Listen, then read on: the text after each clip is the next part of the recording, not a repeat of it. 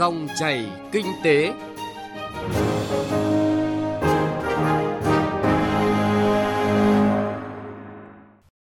tập viên Hà Nho và Bá Toàn xin chào quý vị và các bạn. Chương trình Dòng chảy kinh tế hôm nay chúng tôi chuyển tới quý vị và các bạn những thông tin đáng chú ý.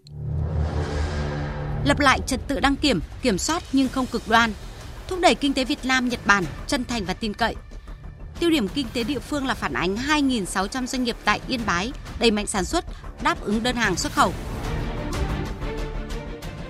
Sau đây là nội dung chi tiết. Thưa quý vị và các bạn, rõ ràng những sai phạm kéo dài, có hệ thống, có tổ chức tại nhiều trung tâm đăng kiểm trên cả nước cho thấy mức độ nghiêm trọng của vụ án. Vì vậy, việc Ban Chỉ đạo Trung ương về phòng chống tham nhũng tiêu cực đưa vụ án đưa hối lộ, nhận hối lộ, môi giới hối lộ, giả mạo trong công tác xảy ra tại Cục Đăng kiểm Việt Nam và một số trung tâm đăng kiểm vào diện Ban Chỉ đạo theo dõi, chỉ đạo đã nhận được sự đồng tình cao của người dân. Sai phạm đã và đang được làm rõ, hoạt động đăng kiểm xe cơ giới không thể ngưng trệ. Vấn đề đặt ra là cần làm gì để các trung tâm đăng kiểm viên trở về đúng quỹ đạo, thực hiện đúng chức năng nhiệm vụ, quy trình kiểm định phương tiện, công tâm, khách quan và trách nhiệm. Nhóm phóng viên Hà Nho và Huy Nam đã tìm hiểu nội dung này và thông tin cùng quý vị. Trong vô vàn lỗ hổng dẫn tới tình trạng nhiều cán bộ Cục Đăng kiểm Việt Nam, đăng kiểm viên tự tung, tự tác thời gian qua là việc xã hội hóa tràn lan tùy tiện các trung tâm đăng kiểm mà không có sự kiểm tra, giám sát chặt chẽ từ ngành chức năng. Tất cả vì mục đích tìm kiếm lợi nhuận, như một dịch vụ thương mại trái với mục tiêu của dịch vụ công đã làm méo mó hoạt động đăng kiểm. Thực tế của tình trạng biến tướng, mạnh ai nấy làm, không đáp ứng được các tiêu chí của dịch vụ công, đó là đem lại lợi ích cho người dân, thường xuyên và bình đẳng với tất cả chủ thể, là điều tất yếu. Các trung tâm đăng kiểm viên có thể phù phép biến hóa qua mặt cơ quan quản lý bằng việc nhiều người mặc áo của đăng kiểm viên rồi đứng trước camera để cho đủ số lượng, hay có những trường hợp không phải là đăng kiểm viên nhưng giả chữ ký bỏ qua tất cả các lỗi sai phạm của các phương tiện. Theo tiến sĩ luật học Vũ Văn Tính, Học viện Hành chính Quốc gia, việc cần làm hiện nay là phải đưa ra được một hành lang pháp lý chặt chẽ mới có hy vọng thiết lập lại hoạt động đăng kiểm, ngăn ngừa các sai phạm có thể xảy ra. Chúng ta phải đưa ra một hành lang pháp lý chặt chẽ hơn. Quan trọng nhất là điều kiện về những cái con người thực hiện ở trong đó phải được đào tạo một cách bài bản. Và ý thức là đầu tiên, đây là ý thức về đạo đức công vụ. Vì sao đây là dịch vụ công, phải đưa cái nhiệm vụ phục vụ và an toàn cho xã hội lên đầu tiên chứ không phải mục đích lợi nhuận. Phải hiện đại hóa tất cả các cái cơ quan, các cái cơ sở đăng kiểm và chắc chắn là phải đưa ra các cái điều kiện tiêu chuẩn một cách khắt khe hơn. Và phải có sự giám sát, thường xuyên có cơ quan giám sát. Nếu không giám sát thì rõ ràng là người ta lúc nào cũng lợi dụng thôi. Cái kẽ hở đó phải có sự giám sát chặt chẽ. Nếu từ năm 2018 trở về trước, hầu hết các trung tâm đăng kiểm là đơn vị nhà nước, thì từ năm 2019, quy định về phát triển đăng kiểm theo quy hoạch vùng, địa phương được gỡ bỏ. Các doanh nghiệp đã ồ ạt đầu tư vào lĩnh vực này. Theo thống kê của Cục Đăng kiểm Việt Nam, trong 280 đơn vị đăng kiểm trên cả nước, thì số doanh nghiệp tư nhân chiếm hơn 2 phần 3. Khẳng định xã hội hóa hoạt động đăng kiểm là chủ trương đúng đắn, nhưng một số chuyên gia, nhà quản lý cho rằng, để chấn chỉnh các sai sót tồn tại, đòi hỏi sự kiên quyết, nghiêm minh của những người có trách nhiệm trong thanh tra, kiểm tra và xử lý vi phạm. Khi sai phạm được phát hiện, trách nhiệm đầu tiên là cơ quan quản lý nhà nước cao nhất trong lĩnh vực đăng kiểm. Đại biểu Quốc hội Lê Thanh Vân phân tích.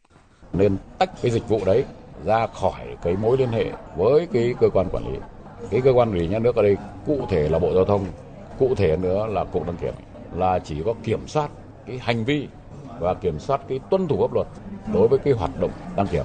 Ở đây có hai công cụ, một là còi, hai nữa là roi. Tôi nói một cách hình ảnh như vậy. Còi là gì? Khi anh có dấu hiệu vi phạm, tôi thuyết còi, tôi thu hồi giấy phép, xử phạt. Còn roi đây là anh vi phạm pháp luật đến mức trừng trị bằng pháp luật hình sự thì khởi tố, xét xử theo pháp luật.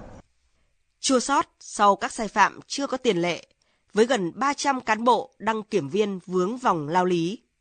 Ông Nguyễn Vũ Hải, phụ trách Cục Đăng kiểm Việt Nam cho rằng, để lập lại trật tự, ngăn chặn nguy cơ phát sinh các sai phạm, Cục Đăng kiểm Việt Nam đã đưa ra nhiều giải pháp, yêu cầu các trung tâm đăng kiểm trong quá trình kiểm định phải rà soát, đối chiếu với cơ sở dữ liệu lưu trữ về xe cơ giới nhập khẩu, kiểu loại xe sản xuất, lắp ráp và xe cơ giới cải tạo của Cục Đăng Kiểm Việt Nam để đảm bảo đúng với hồ sơ gốc. Đồng thời nghiêm cấm mọi hành vi tự ý can thiệp trực tiếp vào phần cứng, phần mềm của thiết bị, thực hiện thao tác không đúng quy trình nhằm thay đổi kết quả kiểm định, thay đổi cơ sở dữ liệu kiểm định. Siết chặt nhưng không cực đoan. Cục Đăng Kiểm Việt Nam yêu cầu tất cả các đơn vị đăng kiểm không được tùy tiện từ chối thực hiện kiểm định không đúng quy định như trường hợp xe thiết kế chỉ có một đèn lùi, dán đề can trang trí. Chúng tôi đang rà soát và đề nghị sửa đổi bổ sung các văn bản quy pháp luật, quy chuẩn kỹ thuật liên quan, kiểm soát chặt chẽ điều kiện thành lập và hoạt động của các đơn vị kiểm định, tăng cường về phân cấp phân quyền cho các sở giao thông vận tải trong công tác quản lý nhà nước về kiểm định, đề xuất cái việc miễn kiểm định lần đầu đối với các xe sản xuất lắp ráp, nhập khẩu mới mà chưa qua sử dụng. Phát biểu tại hội nghị tổng kết ngành đăng kiểm mới đây,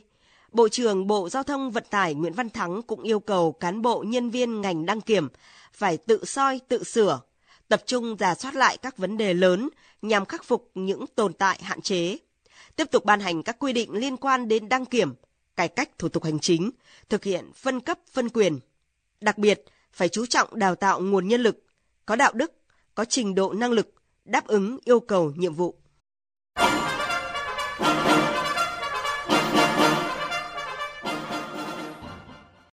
Thưa quý vị và các bạn, sáng kiến chung Việt Nam-Nhật Bản không chỉ là kênh đối thoại giải quyết các vướng mắc của doanh nghiệp Nhật Bản, mà thông qua đó, các bạn sẽ tham gia sâu hơn vào quá trình tham mưu đề xuất việc xây dựng chính sách của Việt Nam tập trung vào các nhóm vấn đề chuyển giao công nghệ, chuyển đổi số, chuyển đổi xanh, thúc đẩy đổi mới sáng tạo. Đó là một trong những đề xuất của Bộ Kế hoạch và Đầu tư tại Hội thảo Kinh tế cấp cao nhân kỷ niệm 50 năm thiết lập quan hệ ngoại giao giữa Việt Nam-Nhật Bản được tổ chức mới đây tại Hà Nội. Phóng viên Xuân Lan thông tin. Đây là sự kiện có ý nghĩa đặc biệt quan trọng, khởi đầu cho chuỗi các hoạt động kỷ niệm 50 năm thiết lập quan hệ ngoại giao giữa Việt Nam và Nhật Bản và 20 năm triển khai thực hiện sáng kiến chung Việt Nam-Nhật Bản.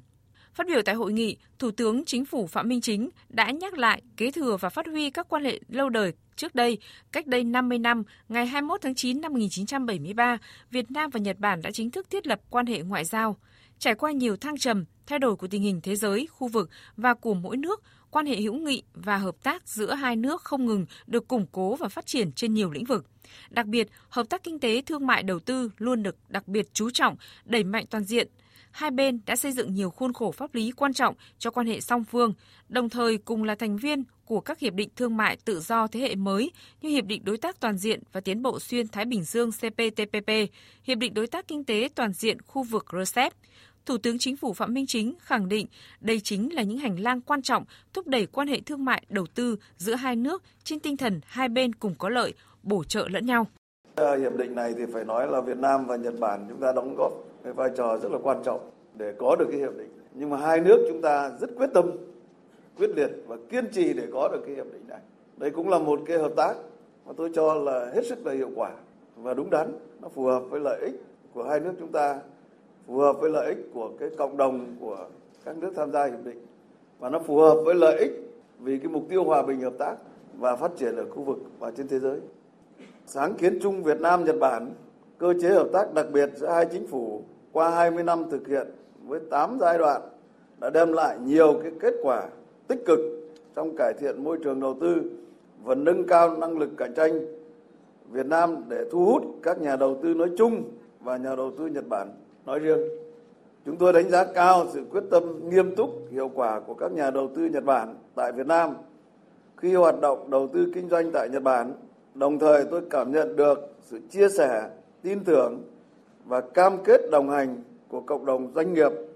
của các nhà đầu tư Nhật Bản tại Việt Nam. Sau hơn 30 năm hợp tác phát triển, Nhật Bản trở thành quốc gia viện trợ ODA hàng đầu của Việt Nam với trên 2.700 tỷ yên vốn vay, gần 100 tỷ yên viện trợ không hoàn lại và 180 tỷ yên hỗ trợ cho hợp tác kỹ thuật, góp phần quan trọng trong việc phát triển các dự án cơ sở hạ tầng quy mô lớn, tạo động lực thúc đẩy phát triển kinh tế xã hội bền vững, hỗ trợ chuyển giao công nghệ tiên tiến, đào tạo nguồn nhân lực cho Việt Nam. Đến nay, Nhật Bản cũng có hơn 5.000 dự án còn hiệu lực với tổng vốn đầu tư gần 70 tỷ đô la Mỹ, đứng thứ 3 trên 141 trong số các nước và vùng lãnh thổ đầu tư vào Việt Nam. Và Việt Nam có 104 dự án đầu tư sang Nhật Bản với vốn đầu tư đăng ký đạt 19,2 triệu đô la. đứng thứ 36 trong tổng số 79 quốc gia và vùng lãnh thổ mà Việt Nam đầu tư ra nước ngoài. Theo Bộ trưởng Bộ Kế hoạch và Đầu tư Nguyễn Chí Dũng, hai bên còn nhiều dư địa để tiếp tục phát triển quan hệ hợp tác trên các lĩnh vực, nhất là về kinh tế, thương mại và đầu tư.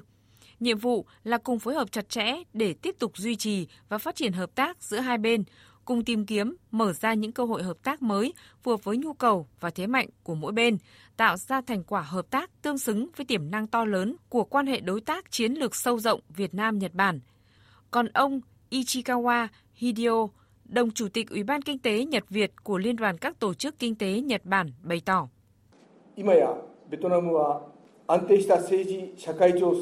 Việt Nam đã đạt thành tựu kinh tế vững chắc, là quốc gia có nền chính trị và xã hội ổn định, có 100 triệu dân, trở thành cửa ngõ quan trọng, là thị trường hấp dẫn đối với thế giới. Hiện có hơn 2.000 doanh nghiệp Nhật Bản đang đầu tư tại Việt Nam. Chúng tôi hy vọng thời gian tới hai nước sẽ tăng cường mối quan hệ kinh tế thông qua sáng kiến chung Việt Nam-Nhật Bản, xây dựng những hạ tầng kinh tế quan trọng, tiến hành các dự án ODA, từ đó cải thiện môi trường đầu tư kinh doanh Việt Nam, tăng trưởng công nghiệp cho Việt Nam, đào tạo nguồn nhân lực. Về thương mại, mặc dù gặp rất nhiều khó khăn do đại dịch COVID-19, nhưng tổng kim ngạch xuất nhập khẩu hai nước năm 2022 đạt gần 50 tỷ đô la, đưa Nhật Bản trở thành đối tác thương mại lớn thứ tư của Việt Nam. Trong đó, Việt Nam xuất khẩu sang Nhật Bản đạt gần 25 tỷ đô la, nhập khẩu đạt gần 24 tỷ đô la. Việt Nam-Nhật Bản đang bước sang thập kỷ thứ 5 của quan hệ song phương trên nền tảng quan hệ đối tác chiến lược sâu rộng, tin cậy vì hòa bình và thịnh vượng ở châu Á. Vì vậy, tiềm năng hợp tác của hai nước còn rất phong phú và nhiều dư địa hợp tác.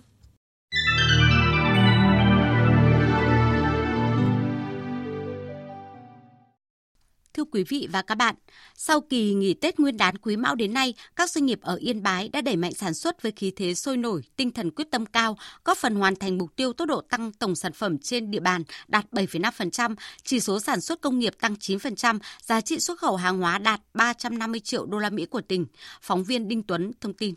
Sau gần 3 năm gián đoạn sản xuất kinh doanh do tác động của đại dịch COVID-19, nhận diện những chuyển biến tích cực từ thị trường và khả năng thích ứng với tình hình mới, ngay từ đầu năm 2023 này, công ty trách nhiệm hữu hạn một thành viên đá trắng Bảo Lai đã mở rộng sản xuất các mặt hàng chính là đá block, đá xẻ, đá nhân tạo, hạt nhựa và bột đá siêu mịn. Ông Võ Tiến Dũng, giám đốc công ty cho biết, đơn vị đã chủ động thực hiện tái cấu trúc lại mô hình sản xuất kinh doanh, đón các chuyên gia nước ngoài sang làm việc, đồng thời nối lại với các bạn hàng và thị trường truyền thống, tìm kiếm đối tác mới. Hiện nay thì chúng tôi đang mở rộng các thị trường mới cho những cái thị trường như là Trung Đông, Ý, Mỹ và một số thị trường châu Âu, và một số thị trường truyền thống như là Trung Quốc, Ấn Độ thì vẫn tiếp tục được duy trì và mở rộng thêm những lượng khách hàng ở đó. Nhân lực là yếu tố quan trọng cho việc thực hiện hóa chiến lược kinh doanh mà các doanh nghiệp đặt ra. Do đó, ngay từ sau kỳ nghỉ Tết, các doanh nghiệp ở Yên Bái đã tăng cường tuyển dụng nhân lực ở tất cả các vị trí, từ lao động phổ thông đến lao động có trình độ cao. Chuyển dây chuyền sản xuất từ thị trấn Yên Bình, huyện Yên Bình sang khu công nghiệp phía Nam tỉnh Yên Bái, công ty trách nhiệm hữu hạn Nasaki Việt Nam đã đầu tư lại toàn bộ dây chuyền sản xuất ngói theo công nghệ Nhật Bản với mục tiêu đạt 5,5 triệu viên trong năm nay, tăng gấp 10 lần so với trước đây. Mặc dù quy trình sản xuất chủ yếu tự động hóa, nhưng yếu tố con người vẫn đóng vai trò quan trọng, nhất là trong thẩm định sản phẩm. Do đó, ngay từ đầu năm, công ty đã tập trung tuyển dụng lao động thông qua nhiều hình thức như kênh giới thiệu việc làm, tuyển dụng online, tuyển dụng trực tiếp. Bà Nguyễn Thị Khuyên, giám đốc công ty cho biết, với số lượng đơn đặt hàng lớn nên đòi hỏi phải có lượng nhân công ổn định, có trình độ tay nghề đảm bảo. Các bạn trẻ thì các bạn ấy có khá là nhiều những cái ưu điểm, đó là bây giờ các bạn bắt nhịp với công nghệ thông tin rất là tốt, các bạn ấy có thể cập nhật những cái công nghệ mới khi mà chúng tôi đào tạo các bạn ấy. Thứ hai nữa là các bạn ấy có đam mê, ham học hỏi. Yên Bái hiện có trên 2.600 doanh nghiệp vừa và nhỏ, hoạt động trên tất cả các lĩnh vực công nghiệp, nông nghiệp, xây dựng, dịch vụ, tiểu thủ công nghiệp. Trong bối cảnh phục hồi sản xuất sau đại dịch COVID-19, các doanh nghiệp trên địa bàn tỉnh đều đặt mục tiêu tăng trưởng cao hơn năm trước từ 5 đến 10%.